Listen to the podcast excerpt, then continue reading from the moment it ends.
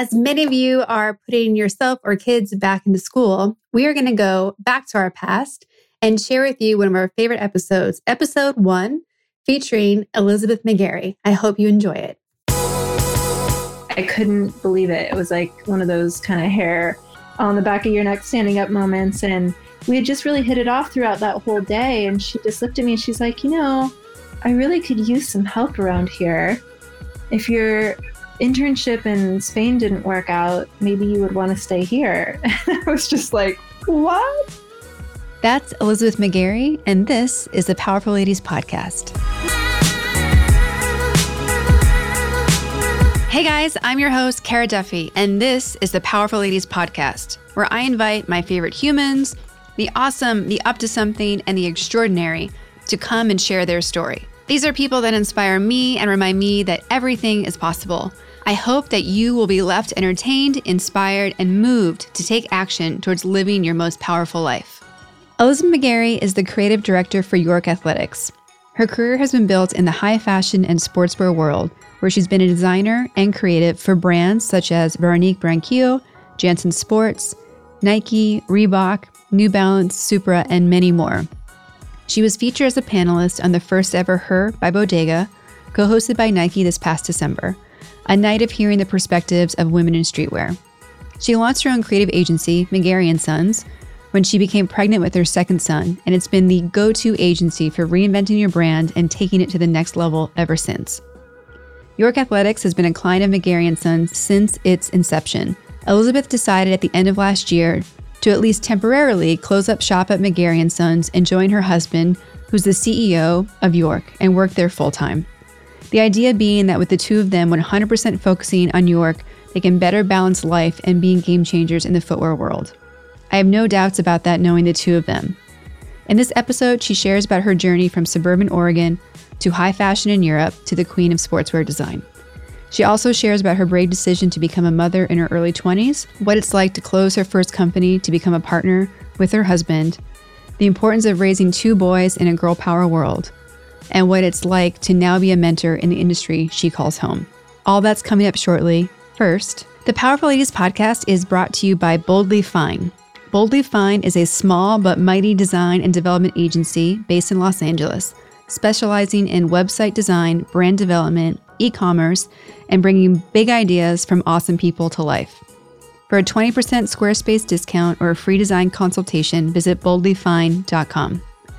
Boldly Fine is who is the creative minds behind the Powerful Ladies website redesign, and I cannot be happier with choosing them to help us transform Powerful Ladies from the website that I designed on myself to the beautiful, awesome website that we have today. I cannot recommend them enough.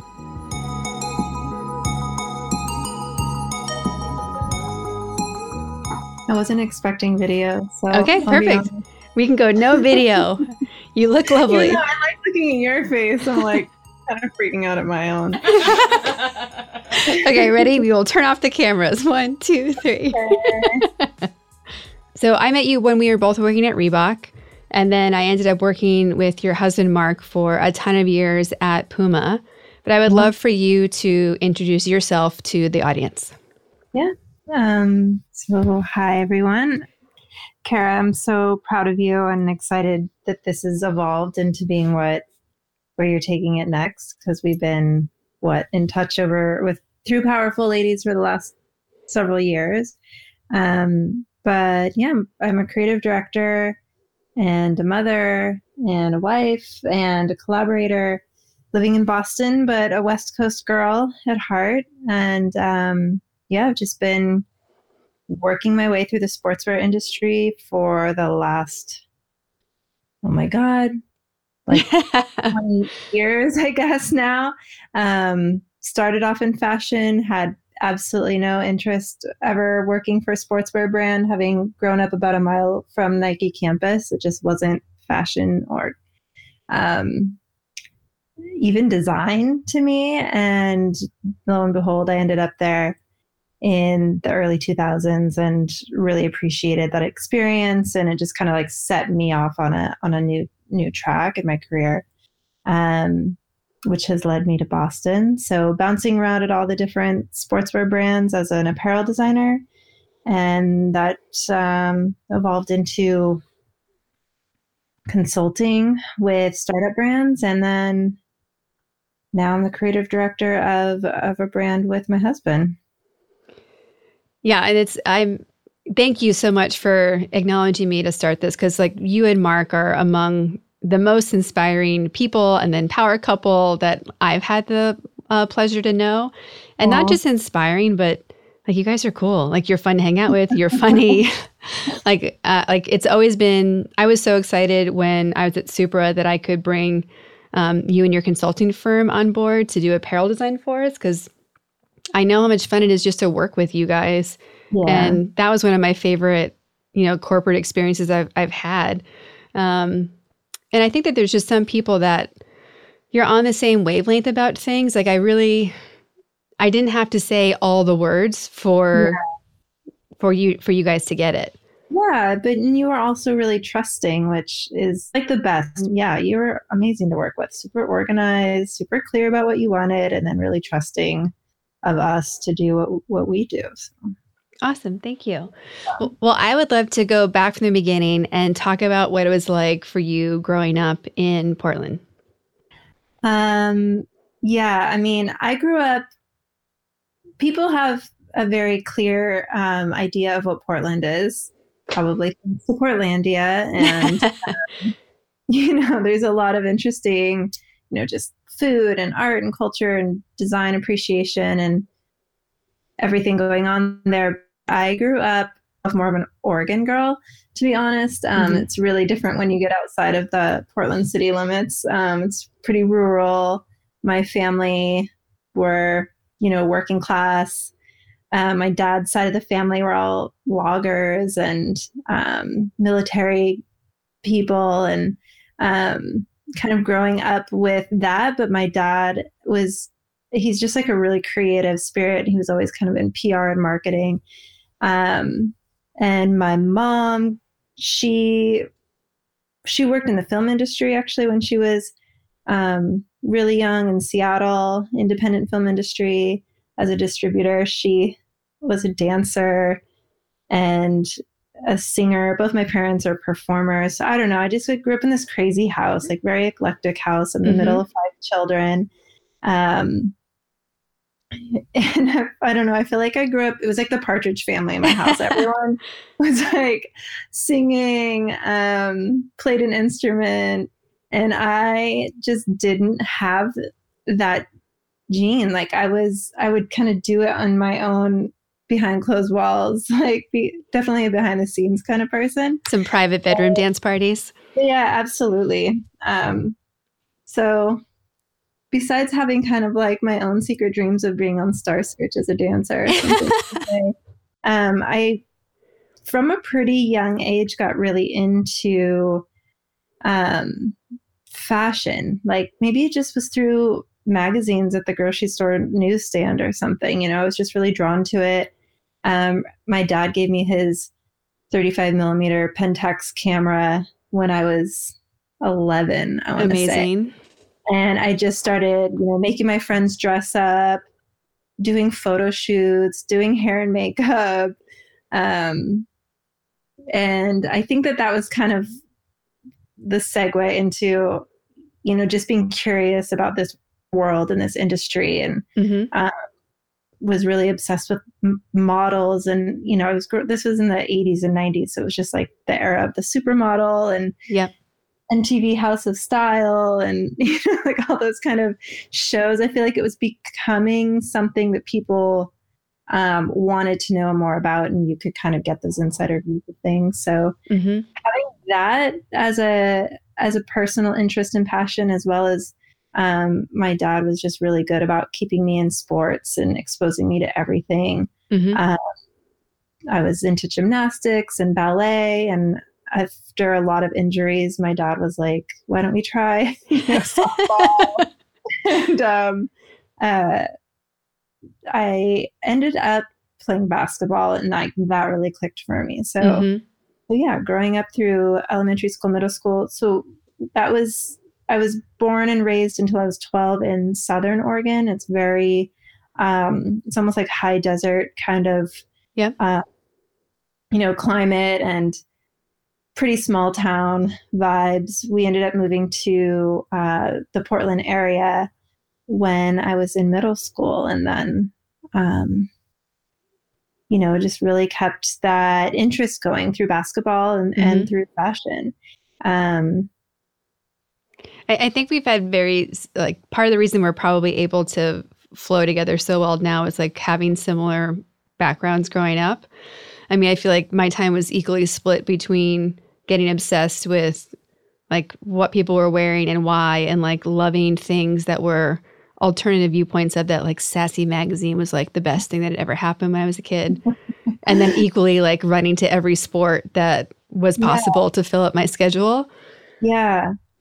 And I think like growing up in that time, it was very clicky and you know you kind of had like your your different crews. And i somehow i don't know maybe it was also just being the middle mm-hmm. of the middle child of five you kind of figure out how to carve out your own path. And um i just i didn't feel too restricted by that. But yeah i was definitely dressing like a crazy person in seventh grade trying to pull off runway looks that I would see in, you know, Vogue magazine or something. And amazing. Uh, but like pulling my dad's, and I was a small, I was just like a late bloomer. I was a really small, like scrawny. I was trying to pull off like menswear looks that I saw on, I don't know, the Armani runway or something was, was like actually legitimate dad's um, oversized, you know, collared shirts and palazzo pants, and people just thought I was nuts. But I loved it. I didn't care. I can I can 100% visualize you putting that outfit together. Mm. Borrowing from the my brother's closets and yeah. Oh yeah, I think there's something you know really magical too about the middle school years between finding your own identity for the first time and like mixing it all up. Like if I think about what I wore the first day of school on like sixth grade versus the last, right. like night and day. Like I, there's a my mother. Oh, like so yeah. many people along the way, right? Oh yeah, and like just if it was like such a growth period of like the first day of school outfit my mother helped plan. And then, like within t- like the next day, I burned that outfit and never wore it again. It, it made it like 24 hours before I was like, "What am I doing?" So you grow up in um, in Oregon. You're doing all this experimenting with um, fashion and your style. You're into sports. Um, you uh, went to finish high school in the same area too, outside of Portland. Yep. So l- we lived in um, in a neighborhood a mile down the road from Nike's campus, and um, I think towards the end of high school is when I really started to learn more about the different jobs that you could have in the fashion industry. And and actually at the up until my junior year i either wanted to be a child psychologist a photojournalist or a fashion designer. And i remember my dad i was not the greatest student i'll say that. I was kind of like if i was into the subject i would get great grades. And if i didn't find the subject important to me, I would do terribly and almost failed. So it was like an A or F student. Mm-hmm. And I think my dad, knowing that, that about me, was like, maybe you shouldn't go into a career where you need to stay in school for a really long time. Actually, looking back at it, it could have been just like, I don't know if I can help you with tuition along with the five other children or four other children. But um, he at least yeah. spun it to be personal it was really personal, but he really did say both my parents were really encouraging about um, going into a career that I would enjoy and that it would feel like you're not going to work every day. Mm-hmm. Um, and so they said, you know, if you want to help children someday, you can you can always do that, but you know, do the thing that's going to be fun and fulfilling. Um, so I started looking into design schools. I went to, um, and again, just I hated school so much. I just could not wait to get out of high school. And I mm-hmm. think that I just assumed college would kind of be the same. Like, if you don't find your way in high school, college is just going to be more of the same. So I looked at programs that I could just get in and out. Um, the Art Institute in Seattle had an associate's degree in fashion design. So I was like, oh, amazing. Two years. Um, I can do that. And I ended up doing it in a year and a half because I just started early in the summer, went through the next summer, um, and doubled up on classes and everything. I just I couldn't wait to get out of there um, and start working. So I got super lucky um, with just through some family friends. I was uh, had an opportunity to go work in Europe when I graduated from school, and I feel like that just set me off on like a whole new track. Um, I, I think like there's so many like how amazing for your parents to encourage you to really follow something that you were passionate about and that would make you happy. Yeah. And then how they were kind of ahead of their time in that way. I'll I'll be honest. Um, they they're like that with with all five of us kids. Really, just trusting and gave gave us kind of the time and space and um, they they weren't the parents to really push like traditional career paths. Um, mm-hmm. Yeah, so I mean, my one of my younger brothers went to film school at USC, and another brother has taken his time, um, but you know, sort of found his groove in like political science. But he's a drummer, and he, you know, fights firefight. Uh, he's a firefighter. Um, Do you have all brothers? I have three brothers, and the oldest is my sister. Amazing. Yeah. Then, uh, so where, when you finished school and you landed in Europe, where where yeah. did you end up? Um, so it was kind of a crazy story. We had some family friends in Spain who um, had invited me to come stay with them. They said, You can come live with us. We have a friend who they had a friend who ran a menswear um, company in Spain that did like suiting and things like that. And it was all designed and manufactured and everything um, about an hour outside of Madrid where they lived. And um, so they hooked me up with this internship. They said, don't worry about it. You just get here. Uh, we'll take care of all the details. so um, a week after my graduation, which I graduated early in um, December. So I don't know, first week of January or something, my mom and I flew to Europe and we kind of did like the whole train hopping thing um, through Italy just to spend some time and mm-hmm. see the site together for a couple weeks. And when we landed in Spain, um, our friends Jose and Maribel, they picked us up and um, they just looked terrified. and they said that they had just gotten news that their friend's company filed for bankruptcy and was closing their doors. And I was just devastated. Oh, as no. As I loved the idea of being in Europe and traveling around and seeing all these beautiful cities. And I had, you know, packed for three months worth of being there and working and um, they said you know don't worry about it. We'll we'll figure something out. You can just stay with us and learn the language and we'll we'll go travel around um, and make sure you see Spain and stuff. But a few weeks into it I just I was getting really itchy and bored. Um, they didn't live in a big city or you know it was like I was feeling a little isolated, yeah, a little homesick. Um, but it was all it all was just sort of meant to be. Um, my dad ended up coming out. Actually, I called. I also kind of just had like they were great people, and I loved the woman Maribel, but um, you know, he had we had a little difference of opinion on how to communicate with one another. Um, and so, you know, the the man that I was living with was uh, he also grew up in a big family, but six brothers, just very male dominated, kind of machismo mentality. And he crossed the line with me a couple of times and just made me feel uncomfortable. And I, um, I called my parents one night and I said, You guys need to call back tomorrow and tell them that I have a job offer back home and I need to come home. like, okay, okay, calm down. So my dad, um, my dad flew out and we continued to do some traveling together.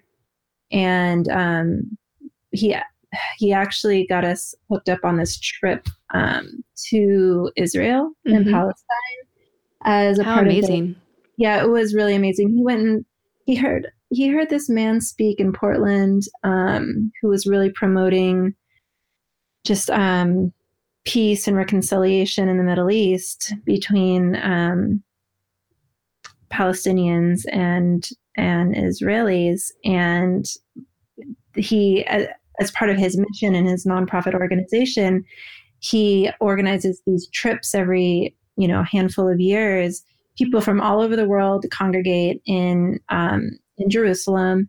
And for a week, they go to all the different towns and villages and talk with people from kind of both sides of the of the conflict and really just in the effort to like raise awareness and um, and understanding right so he wanted to go on that trip and i thought that sounded amazing so i i said like let me do that too and then then we'll go back home together um, but in the middle of all of this travel, I met his um, this family in Belgium near Antwerp who my dad my dad was a foreign exchange student when he was in high school and he mm-hmm. lived with them and he just kept in touch over the years and it was just like this really incredible day where the you know basically his brothers um, said they were going to take my dad out and show him the old sites and grab a beer or whatever. And they said, "You're going to hang out with our sister Gerarda. She she makes dresses and things. We think you guys will will get along." And no I way. really had this picture in my head, like a scene, maybe an alterations shop in the middle of some little village or something. Right, right. she took me under her wing that day. You know, we went shopping in Antwerp. She took me to all these amazing you know, designer boutiques and things I'd only seen in magazines. And um, really, she was just like this coolest woman. You know, she was my dad's age, but she just had amazing style, kind of this avant garde, like witchy, like architectural, just just so sophisticated and so chic. And um, we really got along. And she took me shopping all day. And then at the end of the day, she took me to her studio, which was a converted farmhouse. Of course, it was. Yeah, it, and you know, I'm still.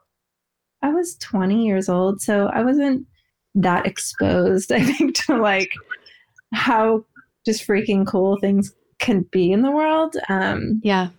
And yeah, we walked into her shop. She turns on the lights, and it was just like floor to ceiling, bolts of fabric, all the machines you could ever dream of huge cutting tables, a wall just full of sketches. And what she did was basically um, she operated a small team of sample makers and for one of my favorite designers, Veronique Branquinho.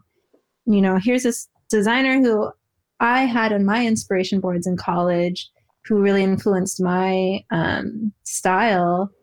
And here's the woman who like makes all of her things for her um, with so you, her sketches on the wall. And I just, I couldn't believe it. It was like one of those kind of hair on the back of your neck standing up moments. And we had just really hit it off throughout that whole day. And she just looked at me and she's like, you know, I really could use some help around here.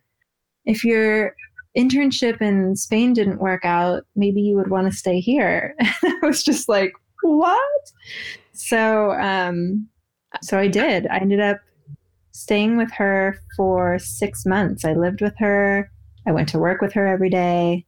I mean, this is amazing. This is the coolest story I've ever heard. I got to meet and work very closely with Veronique in in her studio, and um, she took me to Paris Fashion Week, and I was there for castings with the models and fittings and dressing people backstage. It was just like crazy, awesome experience. Well, and, and what and what I want all the you know listeners to get is that we've only gotten you to like twenty one. yeah. yeah, I mean, it definitely changed, I think, the trajectory for me in a way.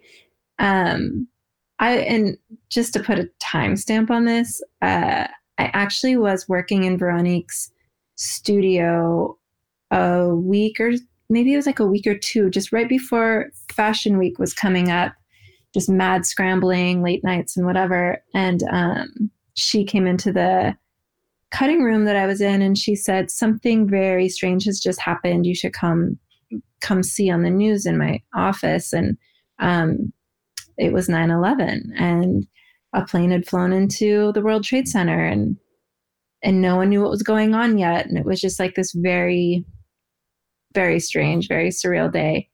Um, I kind of continued working that day, not really understanding. I don't think anyone really knew yet what was going on. Um, but it was when I left at the end of the day and I was walking back to the train station that I stopped. A pub had their TVs on, and I just like caught the news on through the window, and I was just standing on the sidewalk watching, you know, the buildings in flames and what was people, it? People jumping, and you know, oh yeah, like, whoa, this is okay. This is like something else, and um, yeah, I, I went to the train and I had missed my train. So I had an hour to wait, and there was an internet cafe across the street. And I went in there and it was just packed. Um, I kind of settled in and I checked my email, and I had an email from my parents saying, you know, there's a travel warning out for Americans. Don't tell anyone that you're American. Just keep to yourself. Um, and then there are these girls, uh, these American girls were spread out. They were obviously traveling together in this really busy, kind of big open room of computers, and they were being really obnoxious American travelers and like yelling at each other from across the room, like, oh my God, our train's been canceled, or, you know, our flight's been canceled. Like, what's going on? And I finally got one of their attention. I said, hey, so I don't know if you've seen the news yet, but there's something really serious. They think it's a terrorist attack they're telling Americans to just kind of like keep a low profile if they're traveling abroad. And um, I got talking to them, and they actually were, they went to school in Oregon as well. They're from Oregon, and we had friends in common, and it was just really bizarre.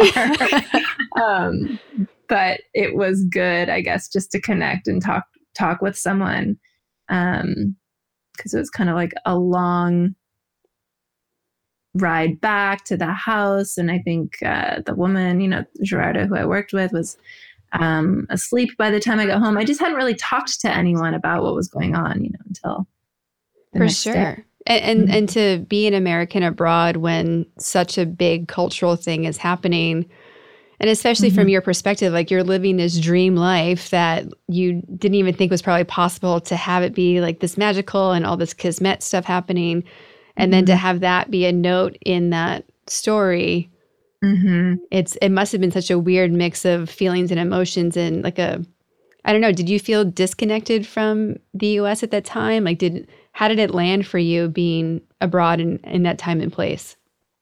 Um it it was very surreal. And i think because i'd had such a intense um few months leading up to that like having been in uh, Israel and Palestine just um, months before that. Mm-hmm. I I also had a very broadened understanding of kind of like what the perception of the US was in the world at the time. You know, George W. Bush was president, and even just traveling around, I got just accosted by people like, How could you, Americans, vote for George at the time. It's like, well, I didn't vote for him, but um, you know, you you find yourself making uh, excuses or apologizing for the perception of Americans, even if that's not how you associate yourself or or or represent yourself abroad. Yeah. Um, but yeah, I think having had that experience and then just sort of seeing like, okay, well, you know, there are other places in the world that the US has a very heavy hand in their daily conflict. And um, this is the first time that we're experiencing it on our soil. Mm-hmm. Um, I I just felt like uh, I had a fairly neutral view in a weird way about about it. Um, and I think just being surrounded also by political, you know, they're very politically aware, but it's like Belgium and the Netherlands and Holland, you know, they were like this very um, kind of neutral political territory. Mm-hmm. Um, so I think that it kept my hysteria level a little bit down, but I definitely was.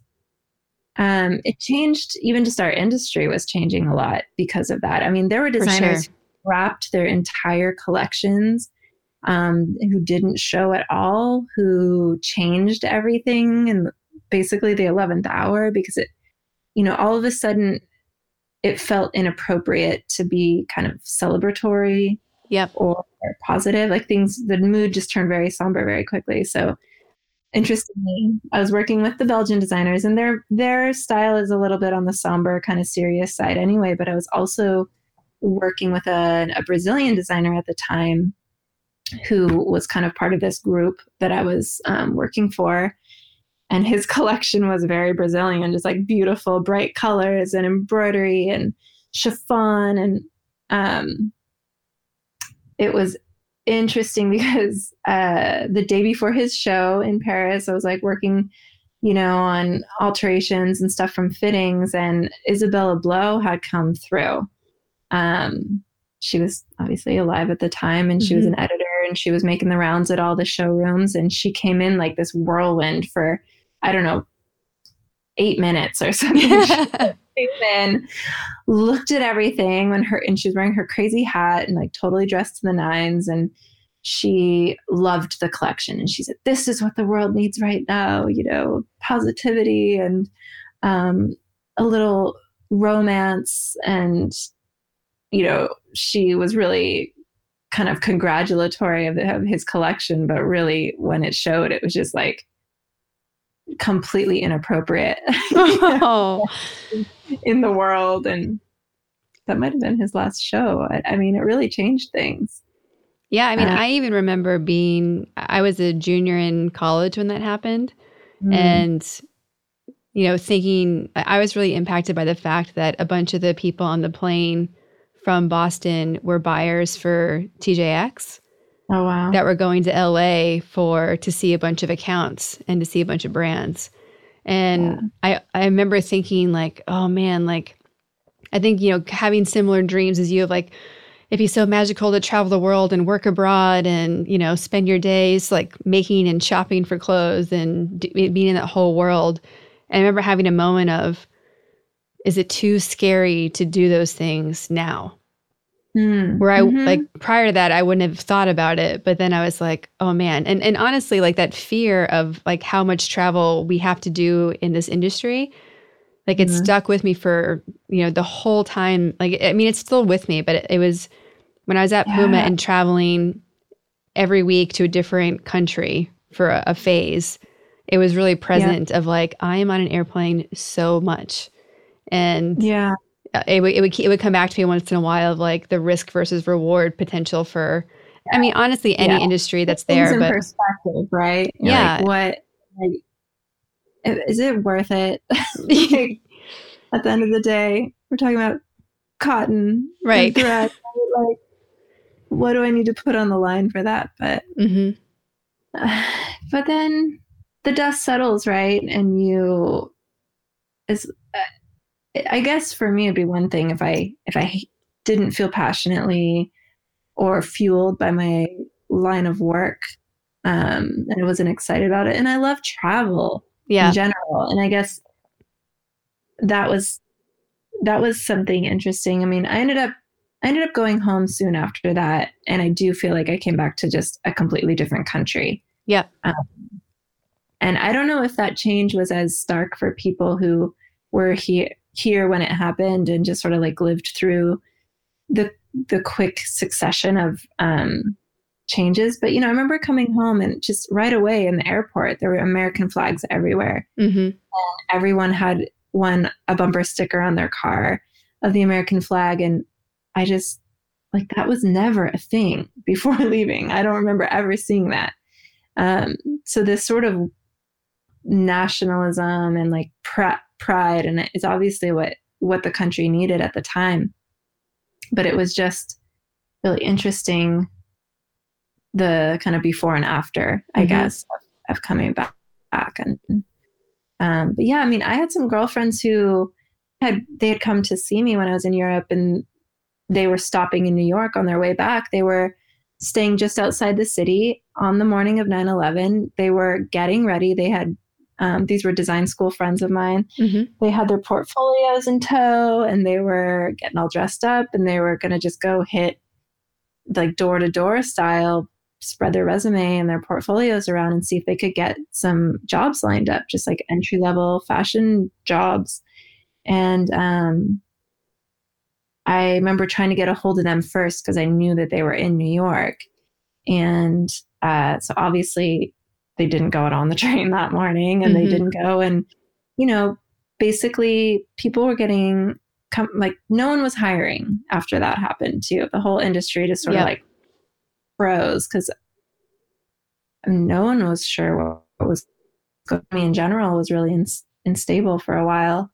Um, so it was kind of a scary time. I, I do feel like I had all this momentum and I felt so proud in what I was doing and I put myself like way out of my comfort zone, but I knew it was special and I knew it was important. And then to come back to the US and kind of going back to Portland too, Beaverton, I was like, what am I going to do now? now? Yeah. You know, I um, did feel a little lost in that.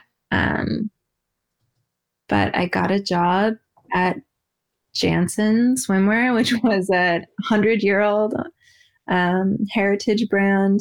Yeah, based in Portland. Uh, they had just been acquired by Perry Ellis, and um, were really going through a transition of kind of being a commodity brand to wanting to resurrect it to be this you know glamorous swimwear brand that it had been in its past and um, so that was really cool. I got hired as an assistant designer, um, put on that project, the Diving Girl collection. The designer I, I worked with was, um, you know, our job was basically to like dig through these amazing archives from the 30s and 40s and 50s and um, pull together collections of kind of like what the most modern, glamorous woman mm-hmm. would want swimwear today and um, really helped you know worked worked really closely i, I guess for a, a fairly conservative long-standing brand i got to work on the most kind of fun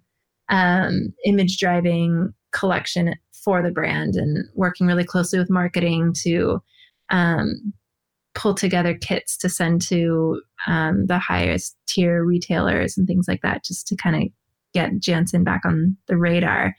Um, and, you know, I think that that I got put on that project and on that team because of my experience abroad. Mm-hmm. So I was able to really figure out how to work within the confines of what the Portland market had to offer, which wasn't really fashion at the time. Um, but I guess just stand out against other people applying for those jobs um, with that experience and having traveled and all of that. Yeah. How, how did you go from there to Boston? Um, well, so first I had um, a pretty major life uh, change when I was at Jantzen. Um, my older sister had um, had a son that uh, she wasn't able to care for, and so I started, um, you know, obviously with a lot of support from friends and family and lots and lots of research and conversations, kind of figured out how to become um, his his guardian. And um, it took some time, but oh gosh, what year was this? 2003. He was born. So 2004. I was 23. Um, I was finally granted legal um, guardianship of of my my now adopted son, Mikhail, mm-hmm. Who's 15. awesome. Oh my God, he's gonna be 16 next month. Um, but what I in that process, I was like, okay, I'm making eighteen thousand dollars a year. I work until 10 p.m. every night. Like there's no growth um right opportunity at this company. It was you know, the way it was set up was like lead designers that were very senior and had been there forever and then they had assistants and there was just no like stepping stones, you know, to get mm-hmm. um, to climb that ladder. So um I kind of knew that wasn't going to work. Um, it was very strange. For the first time, I was like looking at the classifieds for just jobs, like just any job that would pay me more money. And I was realizing really quickly that I was going to just be a, like, I could have been a miserable person. Um, yeah. Um, and like that wasn't going to work. And so I, um, heard that Nike was posting a new position for a designer, and um, I I didn't think I wanted that job until I kind of started going for it. Mm-hmm. Um, so really, it was more out of necessity. I knew I needed I knew I needed a better job with better pay and better benefits, and I had someone else to take care of more than just myself. And so, um, applying for it was a task. I, um, you know, did like the automatic automatic um, online process, got the auto rejection within seconds. Like, yeah, thank you, but thank you. And I was like, what did I answer wrong? Like, I must have hit something. And someone told me, you know, you have to lie. You just have to say, you know, like there's a bachelor's degree um, requirement actually. And so I honestly answered no, and they you know, they get thousands and thousands of applications for every design job that yeah gets posted apparently. So um they need to weed them out somehow, right? Um so I went back in and I reapplied and I said yes. I'm like, I can explain that one later in person. um I'm not trying to like be a liar. I just um and then I didn't hear anything. And I ended up just getting my resume into every person who I knew who knew someone mm-hmm. at Nike. And I said, please, can you get this to the hiring director? And it wasn't until I think my resume, she told me later, my resume showed up on her desk three or four times. And she finally called the recruiter and said, All right, I don't know who this girl is, but can you just get her in here for an interview? um, and the recruiter was the scariest woman but i'm now um, i've kept in touch with her all these years but at the time being 23 she just terrified me um, she was from new york and she just had that very like fast down and dirty like tell it how it is, mm-hmm. um, uh, demeanor and mentality and she just ripped me a new one when i sent her my portfolio without my resume inside and you know but really she's just grooming me for what was going to be a very um, challenging interview process but um, yeah the interview went amazingly. I just really hit it off with the director and the other designer and the, the cross-functional team um, and yeah like overnight you know doubled my salary and had really great benefits and um, kind of got dropped into the to the deep end um, but on a really amazing team, was super supported. It was all women. My director was a woman, her boss was a woman, the VP of apparel was a woman. Um, my senior designer was a woman. I just I was like surrounded by these really strong, supportive, ambitious, but not catty yeah. um, women. And I felt really safe and protected there. And I felt like I got my master's in business by working with all these really talented people. How amazing. Yeah. And so that was around the same time that I met Mark McGarry. Um, and we ended up in Boston because he, I mean, I worked at Nike for two years, I think. And then he got a job offer with Puma mm-hmm. And moved cross country. And we did the long distance thing as long as we could. And then um, I got a call from a recruiter. Another, just one of those serendipitous things like, I wasn't ready to leave Nike because I loved my job and I was learning and growing a lot. But um, it was definitely getting to the point in our relationship where we were going to just have to make a call one way or the other. Mm-hmm. Um, and we had been avoiding that kind of hard conversation for I don't know, it was like eight or nine months. And finally, we just said, look, if the right opportunity comes along, let's just pursue it and we'll see what happens. I got a phone call the next day from a recruiter. you might be looking for a job in Boston. I was like, what the hell, man? Like the universe was listening. Yeah. Um, and so at the time, Reebok had just been acquired by Adidas. Um, a bunch of people had left. They were reshifting teams. They were rebuilding categories. Um, and I was gonna be in Boston just for like a long weekend to visit with Mark, and uh, they said, "Why don't you come in just for just for a chat?" Mm-hmm. And I didn't have my portfolio. I brought a sketchbook, and it was like so last minute, but we just again just like really hit it off, and uh, they called me back later that day and offered me the job. So that happened really fast. I packed up little Mikhail, and um, on his third birthday, we moved to Boston. Amazing. I love that your mm-hmm. story just keeps getting better as well. but what I, what, one of the things I would love to go back to, because I think it really speaks to who you are as a powerful lady, and then also the relationship that you have with Mark, is mm-hmm. like how you became a mom the first time. Yeah. And you're, what were you, you were 24? 23. Yeah, yeah, you're 23, working in fashion you just got off of this, you know, amazing European experience. Mm-hmm. You're just figuring out who you are and what your life's going to be.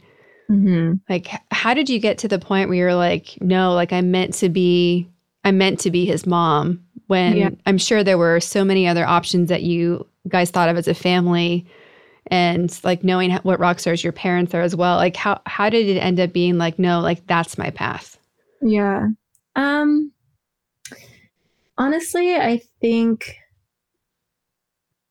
I was definitely not planning on becoming, it wasn't like I was thinking and dreaming about motherhood, you know, at that stage of my life. Um, mm-hmm. um, thankfully, had the opportunity to go uh, when Mikhail was born. Um, flew to Georgia when I heard that my sister was in labor and was able to, um, with my mom, we went and spent time with him as a baby and um, I basically held him for I think three days in this rocking chair in the hospital in a hospital room and um, just felt very strangely maternal for him or just I don't I don't know what it was. I you know we knew he wasn't going to be going home with um with my sister and um, or a biological parent and he was going to be in foster care and there was like nothing we could do about the legal situation of it. But um,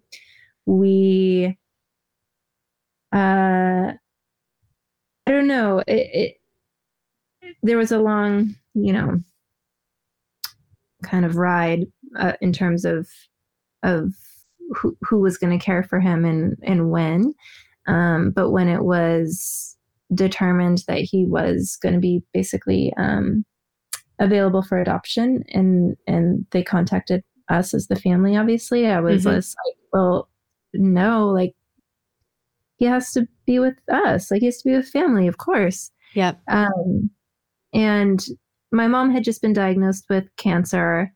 Uh, and she was battling that and going through treatment and everything. I mean, she just, she was, she's a grandma. She wasn't trying to be the mother of a, a, a she wasn't in the position really, but we decided that as a team we could do it. Because um, I also was like, I don't make any money and I don't know anything about children, and it was really scary. But I just knew like I knew it would. I knew we. I knew I could do good enough. You know what I mean? Yep. Um, and and yeah, so when he we finally got the green light, I mean, it's crazy how slowly things move um, in the system, but um, he was 17 months old, and I got finally noticed that he was um, ready to come to Oregon and and live with me, and I took you know I had to get certified as a foster parent. Mm-hmm. Um, I had to do it with my mom because legally I couldn't legally I was too young to be certified as a foster parent and they as like a single woman, mm-hmm. I guess. Mm-hmm. Um, so, but with my mom and I, we basically, um, it was, it was, I don't know, it was fun. We were going to these like fostering, um, 101 kind of courses and how to have background checks and all of that stuff, you know, but we, um, we just knew that together we could do it. I broke up with my just dumb boyfriend that I was living with at the time. um, I'm ditching you for a two year old. Bye. Yeah, I was like, so this is happening and you are not going to be a part of it. And he's like, what? you know, that's, I was like, yeah, you're not the one. And I just, I've got to like get, I don't know. I just was really excited about um, the job. I don't know, like being I had the energy for it too, man. I was just like mm-hmm. young and um fearless in a way. So No, I mean we, we just did it. I don't know. I don't know. I just remember saying having this conversation with my family like people do so much more with so much less. Yeah. What what is the excuse not to um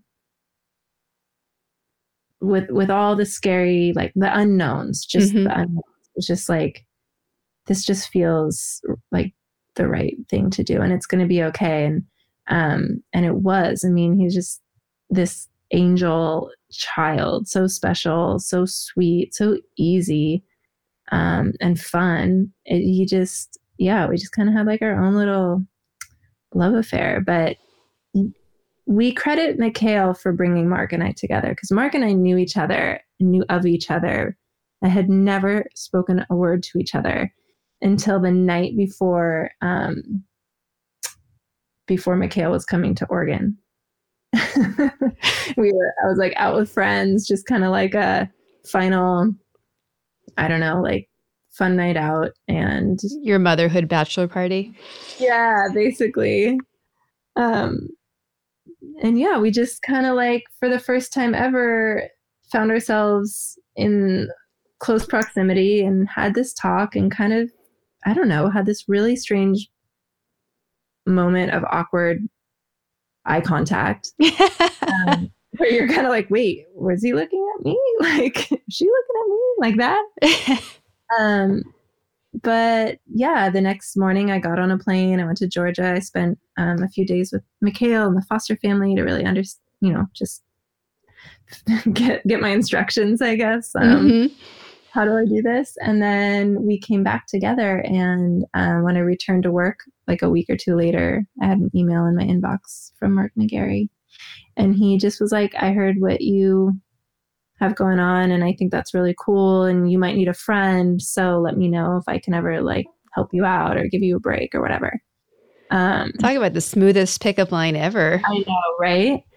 And I was just so over it. Like I just pictured myself being I don't know, I just had this vision. I was going to be like super mom, single mom in it, like not no no compromises, you know, going to raise this like little Renaissance man. um, and, uh, but yeah, Mark kind of started courting me bizarrely, like what 26 year old dude wants to be a part of that. But what I learned really quickly about Mark is that he really values family and, mm-hmm. uh, I don't know. It's sweet. He he he said that he's like I told someone either she's a saint or she's a psycho, but we'll find out. you know, like, there's something really wrong with her, or um, or she's just awesome or whatever. That's amazing. I'm not tooting my own horn at all, but he kind of have that awareness. like, well, what so. I think, I mean, I think too, to give you credit for, you know, being brave to do that, but just what you've done with Mikhail, like, I, what before I'd ever uh, met him, I heard mm-hmm. all these stories from the guys at Puma of like their moment with Mikhail. Like when they would go over for dinner and they'd be like, no, he's the smartest human I've ever met. Like he's way smarter than we are. And like they all at their desk would have little things that he had made for them. Like I remember our friend CT telling the story about going over to dinner and Mikhail presenting everybody with these rocks and that each one had a meaning behind it and it was like perfect for that person. And they're like, We don't know what he is, but he he knows things that we don't know. yes. He's like that since he was born. He just has this like really cool energy, you know, just like he's got that wisdom. Mm-hmm. Um, and he's very intuitive. And when he was little, yeah, he was just so thoughtful and um deep, you know? He he occurred to me as a like old man hippie that was reborn into a child based on how people had described him. Like I've seen things. Right. Like he's yeah. been to Woodstock. He just doesn't remember right now. yes. Yeah. And he still is. He's just like, he's almost as tall as Mark now. Like they wear the same clothes. That's crazy. big, deep, booming voice. Um, and you know he'll still like blow a kiss into the phone every time we talk on the phone, even if he's mad at me. He goes, "Bye." That's amazing. Good job, mom. I know, and I'm like, I love that you still do that because I was just being so mean to you. I'm like, so strict or whatever, you know. And um, but yeah, he's a cool kid. Well, and I think I think a great segue is that you are now a mom of 2 mm-hmm. and um, you, while being a mother of two, you made the decision to leave a, a corporate job mm-hmm. that had great daycare and great benefits to go and start your own consulting, you know, creative firm. Yeah. How did you and Mark get to a place where that made any sense with how busy you guys were, both working for huge international, you know, sportswear yeah. companies with two kids, with a mortgage, like you name it, and you guys were dealing with it. So what was that yeah. conversation like? And was there a lot of alcohol involved to be like, yes, let's do this? um, I think it was a little bit happening in baby steps, um, which helped. But then there were some catalysts, of course, along the way that just sometimes you just have to like leap, right? And you mm-hmm. figure out how to fly while you're falling. Um, we I was at Reebok and we knew we wanted to actually Mikhail was genuinely putting the pressure on for me to have a baby. really wanted to have a sister, um, but a sibling and um and you know, it's kind of like, all right, there's it's never feels like the right time because everything's always crazy and busy and you could always be making more money or you could always have more in your savings account or whatever. But mm-hmm. um, it felt like the right time for us. And I was really struggling at Reebok with the lack of my work life balance. Um, Mark and I were both tasked with traveling a lot for work. Uh, we had really great support with, um, in terms of like backup um, nanny and babysitter type thing for Mikhail, but it really felt like we were just two ships passing in the night sometimes and just like passing the baton off um, but single parenting for like week or two two week stretches um, back and forth and it was sort of taking its toll. So i just i knew that if i was going to have um, if we were going to have a if we're going to grow our family then i needed a different work environment. Um, i started interviewing and got a job. This is another one of those things that happened. A recruiter called me. Um, and i was like like on my cell phone at my desk at Reebok, she's like, "Hey, um, New Balance is growing their apparel team, and someone said that you might be interested in." like looking around or picking your head up or something. I'm like what is going on? I just had this conversation you know this week or something. So after asking around i had heard that new balance for um, that work life balance and you know their family owned and independently run and um, that the vibe was just a bit different there. And I thought, okay, this might be a good opportunity to both be a part of a new category that's growing as well as, um, you know, have a, a better balance and get, eliminate my commute and all of those things. So, um, interviewed for the job, got the job, and gave my notice at Reebok. And then they told me that they were going to enforce my non compete for six months. We, I was like, okay, every, we all knew that that might happen, but for people who don't know, right, your your non-compete basically is that you cannot work for a competitor for a given amount of time, but a week later, I took a pregnancy test and found out I was pregnant, which um, was not the plan. We thought we were going to have a baby like, you know, after I started a new job and got settled and stuff. And I'm like, okay, this is getting interesting. So, um, that six month period of me being out and my belly just growing and my whole lifestyle completely changing, like mm-hmm. Mark's Mark was working and the capacity he was working, but for the first time ever, I was available more with Mikhail. Like I was taking him to school every day and picking him up from school. He wasn't in an after school program. For the first time, I was like volunteering in his classroom on art projects and reading with kids. And um, I was cooking food for the first time, like looking up recipes and making stuff. And I was totally in nesting mode and working on house projects. It's like, I could get used to this. Um, and after doing my research on like what the daycare situation was going to be for an infant and how expensive it was in Boston, I just, I don't know. It was like the more time I spent not working, the more I could see myself working differently. Yeah. Um, you know, my mom was a working mother. She was the breadwinner in our family. Um, I never ever pictured myself as not being that.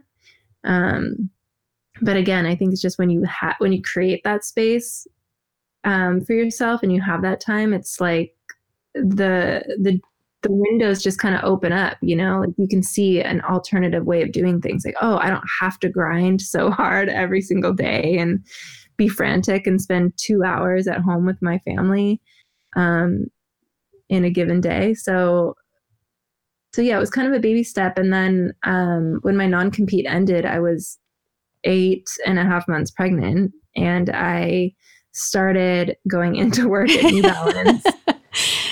Your boss like, is like, what did we do? Yeah. I mean, I had been transparent with them along the way. Like as soon as we knew, you know, the three month mark that it's like a healthy pregnancy, I told them, but I said, don't worry about it. Like I'm coming to work for you. Mm-hmm. That's not a problem. Um, but unfortunately it was like, I just, I kind of got in there and I started consulting with them like freelancing basically because I um, wasn't going to have a maternity leave based on the timing. So I don't know. It just, it, I realized that um, I, I have one of those few types of jobs that I could actually just be busy as a freelancer, um, a freelance designer, and why not give it a try? Like we had just really gotten a taste of what a less chaotic life could be like. So, mm-hmm. Um, so yeah, I, I ended up telling um, the woman who hired me that I wasn't going to be able to accept the job, and I was so sorry that they waited for six months. And um, the, she just like she totally got it. She yeah. said, "I'm so happy now. We can just be friends, and I don't have to be your boss." And um, I'm actually gonna. We're going out to go. She lives out in um in Encinitas now, so we're going to go visit them next uh, next month. But we've stayed in really good touch. She's become a mentor for me as far as you know career growth and working moms goes. She was really supportive, and it made me realize that um, that I I could do this. And she actually hired me to freelance for them for a while, mm-hmm. and then you know uh, Tom at Puma heard that I that Mark's wife's a freelance designer and she's available. So he called me in and I just I started getting these little projects here and there and it was like before I knew it, I was making as much money or more money than I had been making as a full-time salaried employee and without all the strings attached and you know basically just doing it between nap times and midnight feedings but um just kind of got the taste like we we could do this and figure this out um the freelance business just grew. I mean, it just grew to the point where I couldn't do everything my on my own, and I started tapping friends of mine who who had also left the corporate world and were freelancing and I was I was having Mark meet over coffee or lunch with clients to talk to them about their brand strategy because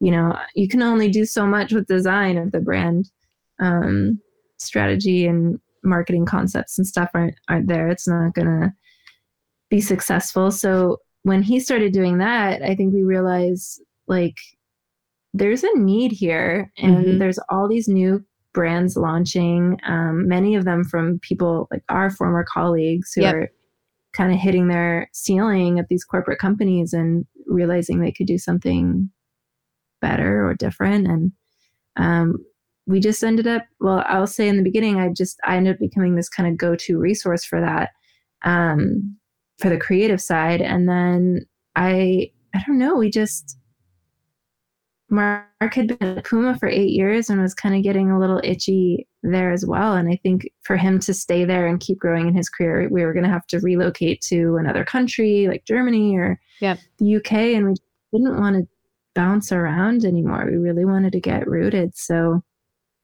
it was scary, but we did it. We just knew, you know, but, but I had built up a business that um, could have sustained us living very humbly, but could have sustained us. So it was a little less scary. And you'd always been really smart about saving and, mm-hmm. um, you know, having that nest, that little nest egg for that cushion, I should say. Yeah. Your, um, your emergency fund. Yeah, yeah. Mortgage, two kids. um, and then suddenly like no benefits and, um, you know, doing it ourselves was scary, but doable. And I think the more you have to do it, the more you will do it. So we just made the leap, you know. No, I think it's been so interesting throughout our careers in the industry as well to look at how much it's changed and both from like what brands exist and which ones don't, which retail stores do and which ones don't. And then seeing how many people have never felt like they've been able to be fully creatively expressed in these mm-hmm. very creative jobs. So to me, it's been fascinating seeing our, our peers and colleagues start companies, whether they were in the industry or not. And like, I really like thankful to the strong corporate places we came from, like feeling empowered that mm-hmm. we knew enough of how to run a business that we could do it. Yeah, absolutely. I mean, I think that at the bigger companies, you you learn so much but you also see where there's so much um, there's just too many layers mm-hmm. and so if you can kind of take all that industry knowledge and know how and you, you know all the parts that need to be to be there to be successful but you can just trim out all the fat and you can move really quickly and you don't need i mean the biggest hurdles at these big companies is internally convincing people that it's the right thing to do mm-hmm. like the mm-hmm. right design or the right um, consumer, the right concept. So you spend so much time and money and resources just convincing your internal colleagues. Um, and I think that at the end of the day, it's like most of those conversations don't matter that much. You know, like you just yes. Get, you just need to, uh, I don't know, put put good work out there and like do it quickly and then listen mm-hmm. and what's resonating and then evolve really quickly and um, so it's exciting and i i've loved being part of these startups you you learn a whole new skill set as well i mean i've learned a lot from some of my clients who started their companies fresh out of college and on the flip side we're just so naive and inexperienced that it served them well as also you know what i mean? Yeah. They didn't know what they didn't know. And um, sometimes the larger the people coming from the larger brands with you know 20 30 years of experience they're too cautious. Mm-hmm. um, and funny enough they'll slip into their corporate ways just with no reason other than that's what they know they know you know? I, I mean uh, I, I feel like i'm caught right in the middle of those two places myself right now because having like my MBA is in entrepreneurship and I've done things before I was ever in the corporate world, but having gone through it and to a point of like leading groups through it, like every day I'm like, oh, I wish I didn't know that. Okay, we're going to pretend we don't know that right now and just do the lemonade stand version. It'll be fine. Right, right. Mm-hmm. Because it usually it usually is fine, you know. And I think that the most important thing and the coolest thing is working with these smaller brands and um, and also just this direct to consumer kind of channel. Um, just having the direct dialogue with your customers, the people buying your product, um, the people liking your Instagram posts or your advertising. Mm-hmm. You, know, you you just you get to actually speak to them very directly if you want to, um, and it, learn from that. And it's it's really cool. Well, I think it's so cool for them as well because they actually become part of the company in a way. Mm-hmm. Yeah, and if you if you have that line of communication and it's honest and it's pure, then people will forgive your um, shortcomings when it comes to like or like how you the box that you shipped your product in. I mean, they're just they they do they feel part of the growth and part of the story. So mm-hmm. it's cool. Amazing. So currently you're in the process of putting McGarry and Sons, the uh, design firm mm-hmm. that you have, on pause yeah. because you're going to be joining Mark full time. Yes. At York, and maybe you, happened as of January 1st. Yeah. Amazing. So let's tell the audience about York and what it's going to look like with you guys now working together. Yeah. So uh, York Athletics Manufacturing is a footwear brand that we started with um, our co-founders, the York brothers, um, three years ago, and we make a very versatile performance sneaker that works amazingly in the gym, and as as well as just looking um, great on the street. And um, you know, we talk a lot about being a brand that we sell shoes, but we really are inspired by just putting out great content that's going to connect people, inspire people, um, really embracing the importance of mental and physical well being in the world. And, um, you know, we know shoes, so we can make a great sneaker that kind of is a vehicle to to promote that message. Um, so that's what we're doing, and and yeah, I mean we we worked with the York brothers as a consulting group three four years ago and launched the brand and then they they asked mark to join them as a co-founder and the ceo uh, so he stopped consulting with the brand and uh, with mcgarry and sons and so i've been running it the last handful of years by myself with my team um, while kind of moonlighting as the creative director for york but never fully being uh, available for them. And so we just sort of had this epiphany this year like, I love working with all of our clients and all the projects we've done. But at the end of the day, I'm so passionate about York and the potential for York. And I'm really excited to kind of remove myself from a lot of the administrative side of running a business that I was mm-hmm. um, really caught up in and just like pouring myself back into being creative and and you know my responsibility for the brand is really like how we show up in the world. It's on me. I need to make it super tight and cohesive um really clear what our message is. And you know every every touch point that we have people should totally get it. Like ah these guys make a great sneaker and they're here for my mental and physical well-being. Like cool.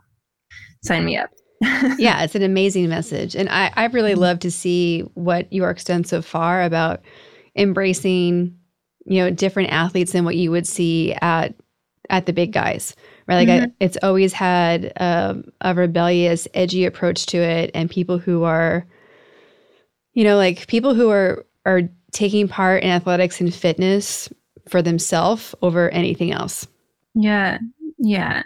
I mean, there's a lot of things we've done symbolically that we hope help people understand what what we're all about. So like the shoe is very very minimally branded. For example, we always after working for all the big guys and having to place a giant swoosh or three stripes or vector or you, you know, name it whatever, right? Like um so the branding would dictate what the product was and we just wanted to make a great product that was just seamlessly um, could slip into someone's life and wasn't a billboard.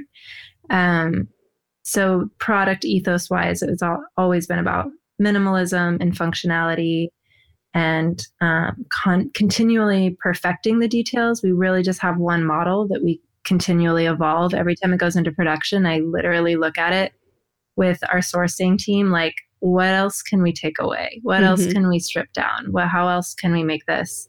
Um, like what what doesn't need to be there, and kind of always evolving that, which is a fun challenge. And then, um, and then yeah, with with the branding, with with really the brand experience, I think we all kind of grew up in alternative culture, and you know, Mark was a skateboarder and and snowboarder and surfer, and um, related much less to traditional sports. And um, I think for myself, growing up passionately uh, interested in fashion and design, and then kind of going to sportswear brands where you, you couldn't fully explore that. Um, you know that sort of design sensibility. I'm I'm mm-hmm. really excited to. The brand is is a little bit more for people on the the fringe you know we kind of talk about like creating a community of lone wolves in a way. Yep. Um, people have really just confidently carved out a path in their for their for themselves. Um, and swim against the current and all of that. I mean we just really want to embrace it and let people know that um, there's a place for great content and great products well, and I think it also speaks to who you guys are individually and as a couple as well, right? Like yeah. it's it's a lot of part of what uh, inspires me about you guys besides the amazing relationship that you have together and as a family, but that you you do keep choosing what makes sense for your life versus yeah. what would make sense if the rest of the world was telling you what path to take, right? So I, just, I think like being able to embrace that spirit and give a little bit to everybody else is must be really empowering as well. Yeah. I mean, I'm all about turning this into my dream job, you know? It's like mm-hmm. on me to do it. And, and for Mark as well. And I think for our whole team, it's like, how can we make this the best? Um, it's in our control, it's in our hands. And it definitely comes with its challenges. I mean, you have financial goals and targets that you're very aware of when you're a small company. You just you see every dollar and cent that goes mm-hmm. in and out. Um, and so just being mindful and responsible in that regard, but also just like having fun with it and challenging the way things are and, and why are they that way. I mean, one of my favorite things about the brand is being a unisex brand, like a yeah. unisex company. We don't talk differently about men and women. Uh, we don't make products differently for men and women. We're actually huge. Well, maybe by the time this is airing, finalized, but we're you know revamping the website so that that's really clear. Um, that there's it's just ridiculous to make some of those definitions anymore. So yeah, we're we're really embracing that. Um, we are launching a collaboration with a really inspiring, amazing person who um, that campaign will be out in April. Amazing. listeners in particular will be really inspired by by it. Um, you know, just people who are fighters, people who aren't afraid to, you know, go toe to toe against their own demons or or the adversities in their life. You know, and mm-hmm. uh, you know that's really like the york mindset and the the people who we look to um, be the megaphone for that um, this coming year it, it it's going to be really exciting That's amazing.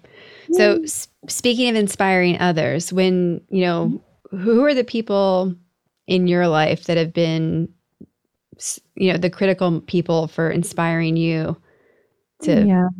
to make for all the choices that you've made? Um, I mean, my family.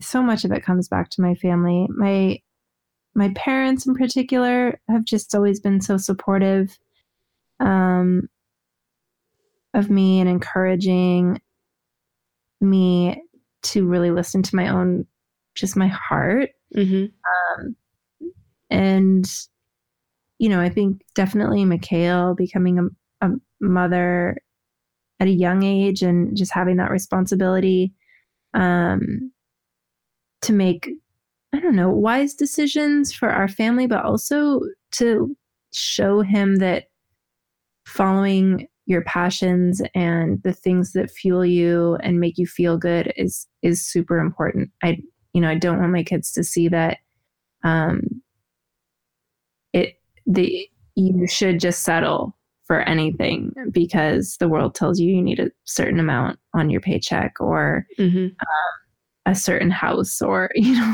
whatever like um that's been super inspiring. And then you know even coming back to my parents my mom is dealing now with her fifth um, diagnosis of breast cancer. And um, she is just a spitfire. Like every time i talk to her she's so positive and she'll always hold on to that the 1% of hope Yeah. in a sentence you know like she does not listen to the statistics that um or even the diagnosis really being handed to her she'll just hold on to um the best possible what ifs and that real she believes in the power of positivity and prayer and um i've really just been embracing that the older i get especially um yeah and then i mean i've just been so fortunate i think this past year one of the coolest things i had the opportunity to do i was invited to be on a panel that bodega put on um And, and Um, Bodega, for people who don't know, is the sneaker boutique in Boston. That's like one of the top places in the whole world to uh, find styles, find sneakers. Like it's always the top of the top of the sneaker culture world.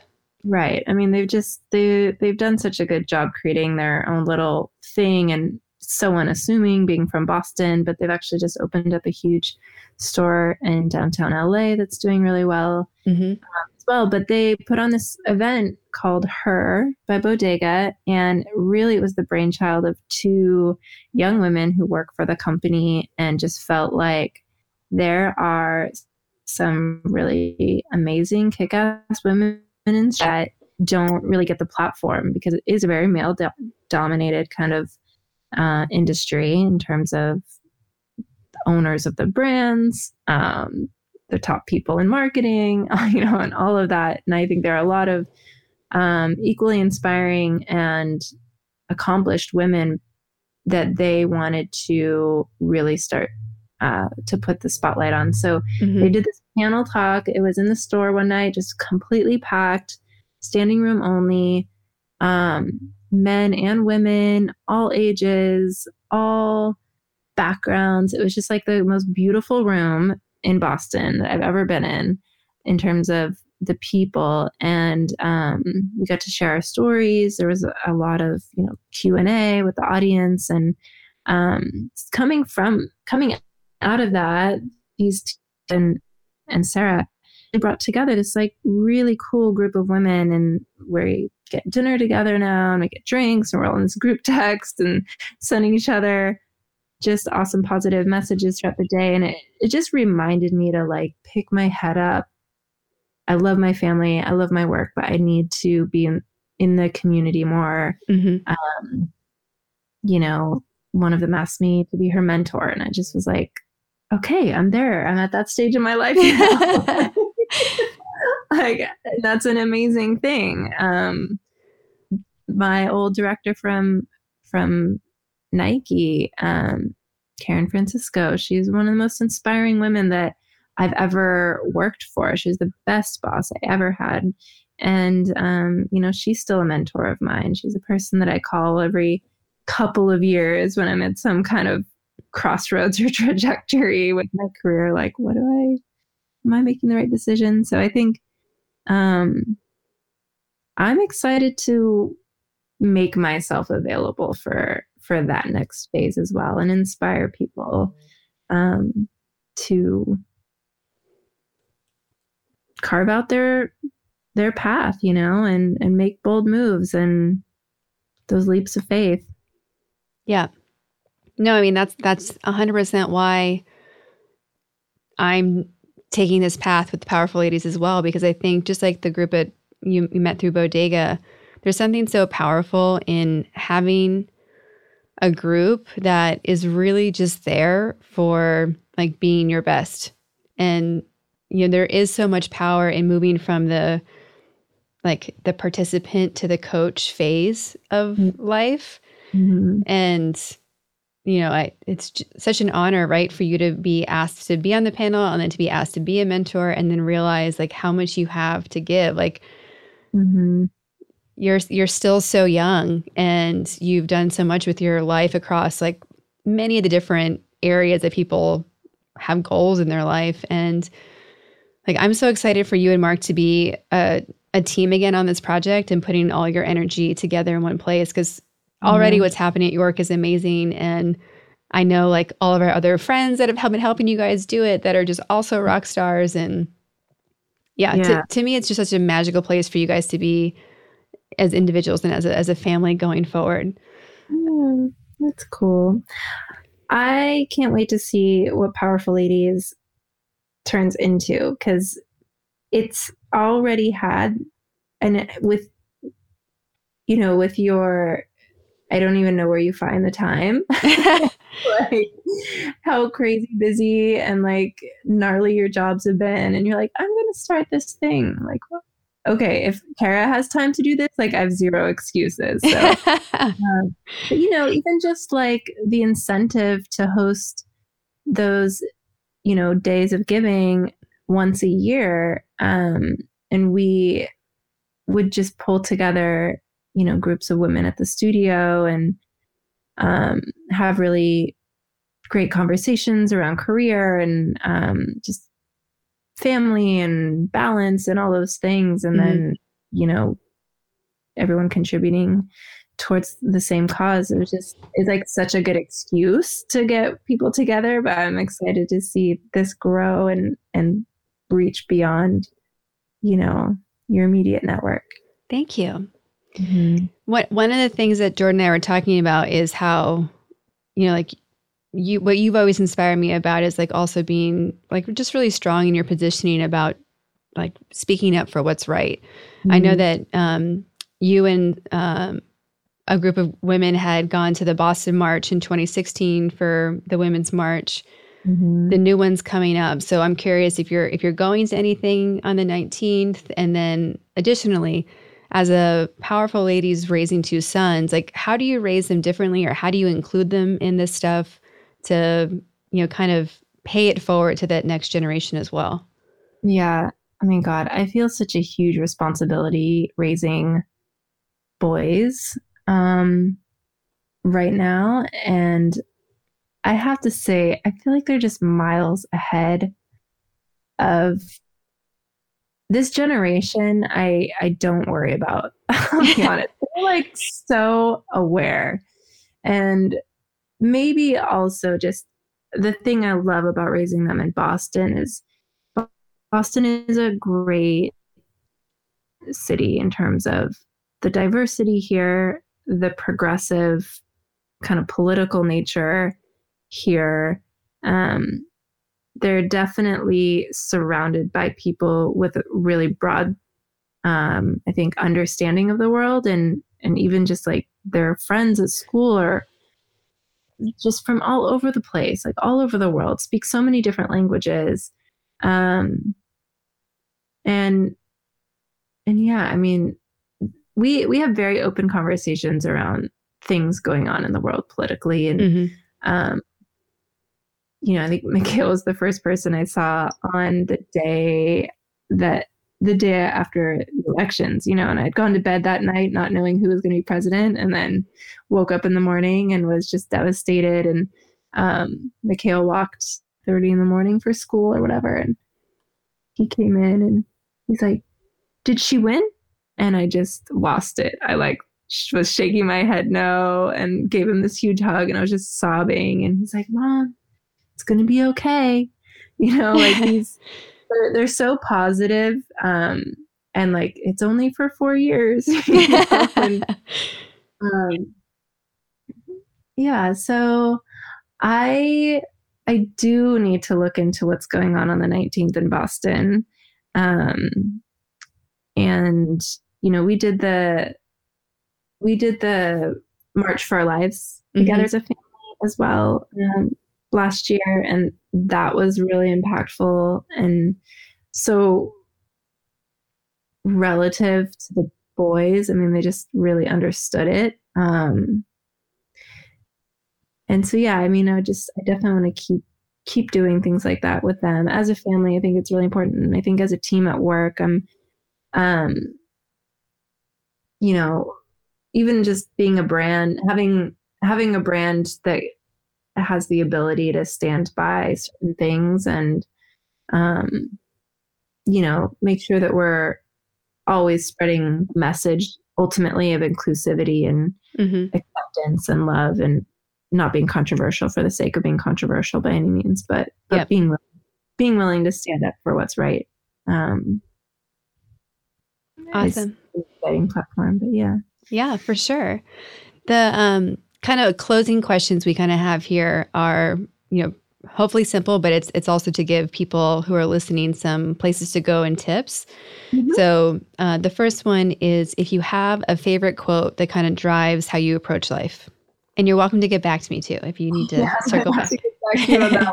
Like for the fear of sounding really cliched, um, I'm like such a believer of the golden rule and mm-hmm. and preach that to the boys all the time and just with work and everything. I mean, I'm just I believe in karma and and um, you know, what goes around comes around. So put best foot forward and treating people with empathy and love and respect on just a really basic human level is so crucial. Mm-hmm. Uh, probably find like a more beautiful quote, but Whatever you find, we can we can put under your picture on the on the okay. website. Yeah, it'll be like a yearbook.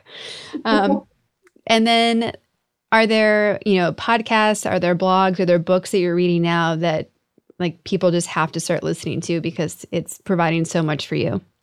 Yeah, I mean, I'm really working on deepening my practice with meditation. So I've been poking around different blogs on mindfulness and meditation. Um, the 10% happier.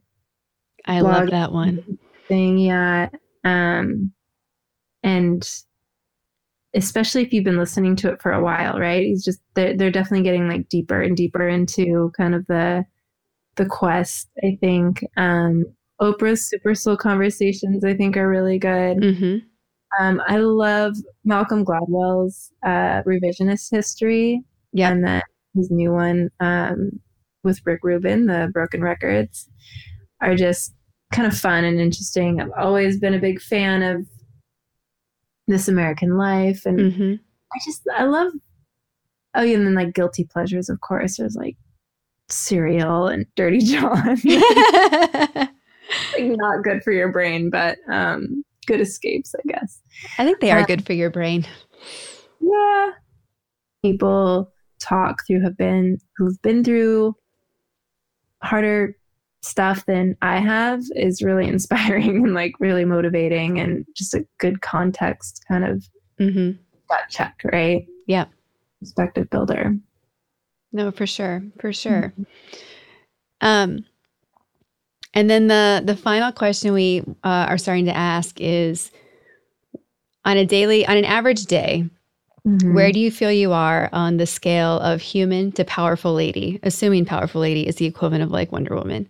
So, do you feel like you're mm. on where would you put yourself on that scale on on an average day? On an average day? This is like the Pisces in me. I am so I'm just like a constant roller coaster. I think I admit to my own, you know,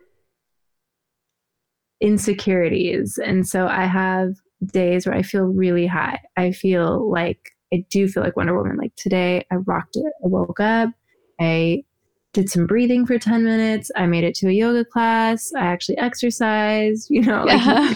days when you feel like you've put in a day before your workday starts is amazing. And then I've got all this patience and my temperament is cool and you know, I'm mm-hmm. like make it home for dinner and I cook and I just like rocked it at a photo shoot at work or whatever, you know, like definitely have my days where I feel I'm doing pretty good. Um, and then I definitely have my days where I feel really insecure and like I'm not good at my job and I'm a terrible mother and you know, what have I done for my husband lately? um, but that's the beauty in it, right? I think yeah, you need you need the lows to feel the highs and and vice versa. So um I don't know. I would say I'm just scratching the surface in general on being a super powerful lady. Um, but I'm working on it. You're doing great. You're doing great. so then, yeah, of course. Um, thank you so much for being on the podcast today. This has been, you know, this is an example of like when you dream about something and what it can go like, and then it like blows you're like you blow yourself out of the water and like all i'm doing here is just listening. And so thank you so much for making this way better bigger more awesome than i could have expected. Well, and thank you for inviting me and just it's good to talk about stuff that you haven't talked about in a while too you know?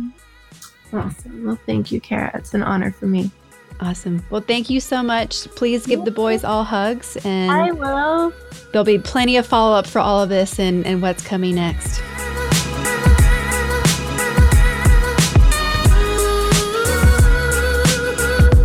It's amazing how there's always more to learn about someone, and this episode with Elizabeth proved that. She was already on our Women Crush Wednesday list, and I'm left 10 times more inspired. She proves you can have a family, have a life, do great work, and create businesses that allow you not only support your family, but also express your creativity and passions. At Powerful Ladies, that's the game we're playing. So check out the Powerful Ladies website and shop to find tools and inspiration to take your game to the next level.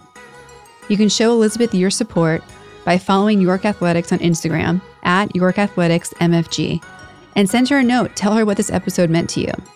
Then head over to YorkAthleticsMFG.com and try out a pair of their new amazing sneakers. They're getting five star ratings with over 389 submitted reviews. Those are just the reviews people are submitting, let alone all the other chatter that's out there. They're amazing products. Don't forget to also check out the surprise collab that will be out by the time this episode is available that Elizabeth mentioned in the podcast. If you'd like to support the work that we're doing here at Powerful Ladies, there's a couple of ways you can do that. Subscribe to the podcast on Apple Podcasts, Stitcher, Google Play, or anywhere you listen to podcasts. Leave a review on any of these platforms. Share the show with all the powerful ladies and gentlemen in your life. Join our Patreon account. Check out the website, thepowerfulladies.com, to hear more inspiring stories, get practical tools to be your most powerful, get 15% off your first order in the Powerful Ladies shop, or donate to the Powerful Ladies One Day of Giving campaign. And of course, follow us on Instagram at Powerful Ladies. For show notes and to get the links to the books, podcasts, and people we talk about, go to thepowerfulladies.com. I'd like to thank our producer, composer, and audio engineer, Jordan Duffy. She's one of the first female audio engineers in the podcasting world, if not the first, and she also happens to be the best. We're very lucky to have her. She's a powerful lady in her own right, in addition to taking over the podcasting world. She's a singer songwriter working on her next album, and she's one of my sisters. So it's amazing to be creating this with her, and I'm so thankful that she finds time in her crazy busy schedule to make this happen. It's a testament to her belief in what we're creating through Powerful Ladies, and I'm honored that she shares my vision. Thank you all so much for listening. We'll be back next week with a brand new episode. I can't wait for you to hear it. Until then, I hope you're taking on being powerful in your life Go be awesome and up to something you love.